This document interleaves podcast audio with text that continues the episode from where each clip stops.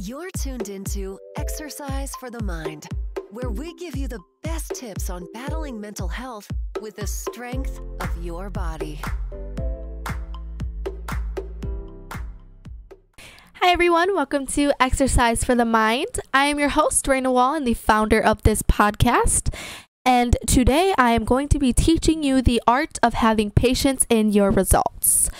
Um, so, first, I'm going to start off by talking a little bit about my journey to stress the point that results are not linear. So, what does this mean? When people think of getting results or achieving something in the gym or achieving anything in life, you think that it's a straight path to where you're going to go, when really it is not at all. So, it's going to be a very much a wavy curve, a up and down process, a journey that is going to be not linear at all. Um, for from personal experience, I started off in the gym with a lot of cardio, and I'm sure we all know the, the belief behind cardio that it burns fat, it's the easiest way to lose weight, it's the most convenient. But starting off with that led me to have a lot of letdowns and a lot of impatience in my results because I expected that I was hurting my body so much or I was putting my body through so much stress that it was must have was going to lead to results.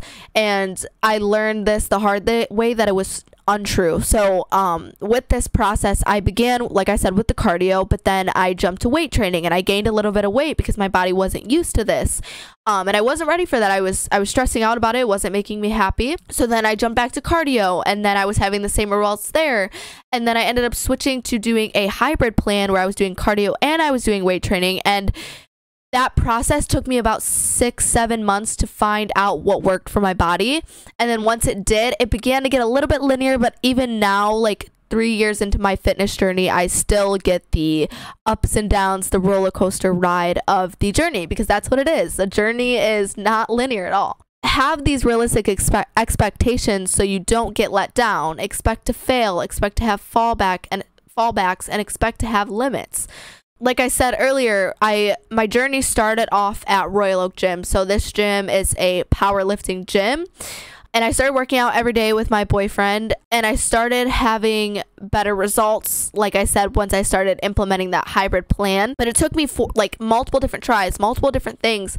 I attempted for months at a time or weeks at a time and I failed but then I kept trying and kept doing different things to see what worked. Because not like one one thing doesn't work for everybody and you really need to find out what your body needs and what it needs to see these results and that can be a process like I said. It can't just be exercise it can't just be nutrition. It can't just be mindset. It has to be all three combined. And a lot of people lack one or all of these at different stages. And until all three are harnessed at the same time it is going to keep continue being a bumpy journey.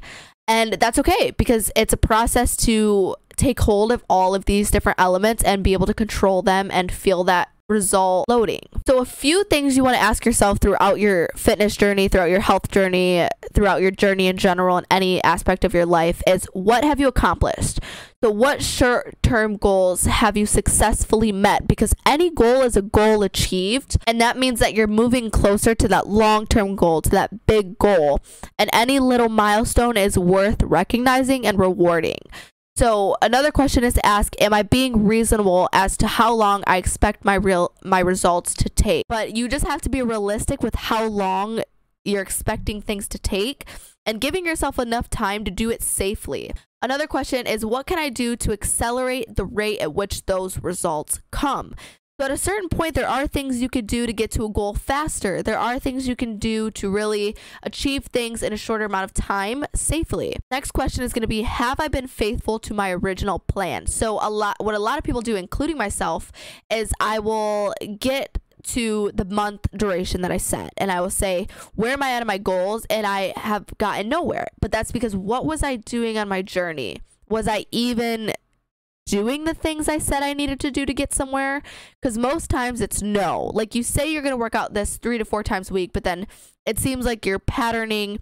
Maybe one week you're not working out, one week you working out twice, one week you're working out like once. Like keeping that pattern of inconsistency is going to hurt your results and maybe even negate them from happening. So maybe you will never even re- uh, achieve these results because you think you're staying true to this plan, but realistically, each detail is not being met and most of the time it needs to be met to be successful. And the last question I would ask yourself is Does something in your program need to change to meet these goals? So maybe the original plan wasn't the best.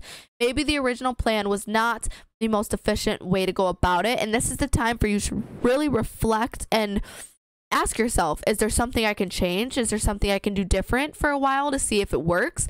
Like I said, like I did, I started with the cardio and it wasn't working. So I started with, I started weight training only and then I went back to a hybrid and I finally found what worked. So sometimes things need to be tweaked and that's fine because that's a part of the learning process. And then just to talk a little bit about the ways that we measure these results for um for weight loss first. So the first thing is going to be to not pay attention to the scale. Most of the time this is inaccurate on any given day, especially for women because your body, your hormones and your cycles and a thousand different factors actually like determine your scale weight and most of the time it doesn't even reflect on your actual results and progress. So i would definitely recommend not basing results off of a scale. Um, a good a good way to do that is to use a tape measure. So a lot of times like physically measuring yourself is going to tell you a lot more than what a scale says. Um, so using a tape measure to measure like an arm, a leg, um, a waist, uh, like any part of the body that you want to make progress in, it's going to be a lot more effective if you just use a tape measure rather than a, rather than a scale because most of the time the scales can lie. Um, another way to measure results is to try on old clothes. So these old clothes that might have been a little tighter then, might have been too loose then. Trying on these clothes can not only increase your confidence because you're fitting in things that you never thought you'd fit in and that you saved for this special occasion, can boost that confidence and it's a great way to show physical results because you can feel it. You can feel how much better you feel on different things and it's a great thing. The last it's kind of like a silly way to measure results, but visiting old friends or family members or anybody who hasn't seen you in a while and just seeing what they think because they are they're like have a real life comparison. The last time they saw you was probably a lot different than what it is now and having a third person to kind of reinforce your confidence for you is so beneficial to the mental health. Um so that is weight loss based. So if you want to measure results for endurance, the first thing is to challenge your intensity. So if you've never ran five miles, but you've been training every day running two miles, every day running three miles, to push yourself and really challenge that intensity, run five miles one day and see if you can do it. And if you can't do it that week, give it two more weeks and try it again. And you can measure if you're doing it better, if you can breathe better, if you can run faster, if your mileage is better. You can measure based on that. Another thing is going to be trying another related activity. So, say you're a runner, maybe try to swim. Try to swim a few miles and see if that's easy, if it's hard, and kind of use that to measure a little bit. And then check an exercise log. See, like if you write things down and you're recording different workouts, you can fit, you can like, you can visually see the progress you're making, the the intensities you've been adding to, the weights you've been adding to and then to avoid avoid discouragement in all realms of result seeking you're going to want to follow a consistent exercise program like i mentioned earlier. Stay with the original plan tweak if necessary. Expect the results to come with time. Develop the patience that you need so you don't let yourself down before you can even get to the point that you need to get to to see any result. And then expect res- or no delete that part, sorry. the longer it takes, the more rewarding it feels. So if your process takes months on end, imagine how you're going to feel a year later when you have gone beyond those results, when you have accomplished more than you could ever think. Just like in any project in life, the longer it takes, the more accomplished and relieved you feel when it's all said and done. So that's my little piece of advice for you today, guys. Thank you so much for watching. I hope you all have a great day. Don't forget to follow us on Spotify and Apple, as well as any other social media platform in the bio. Thank you guys so much for watching. Don't forget to keep moving. Have a great day.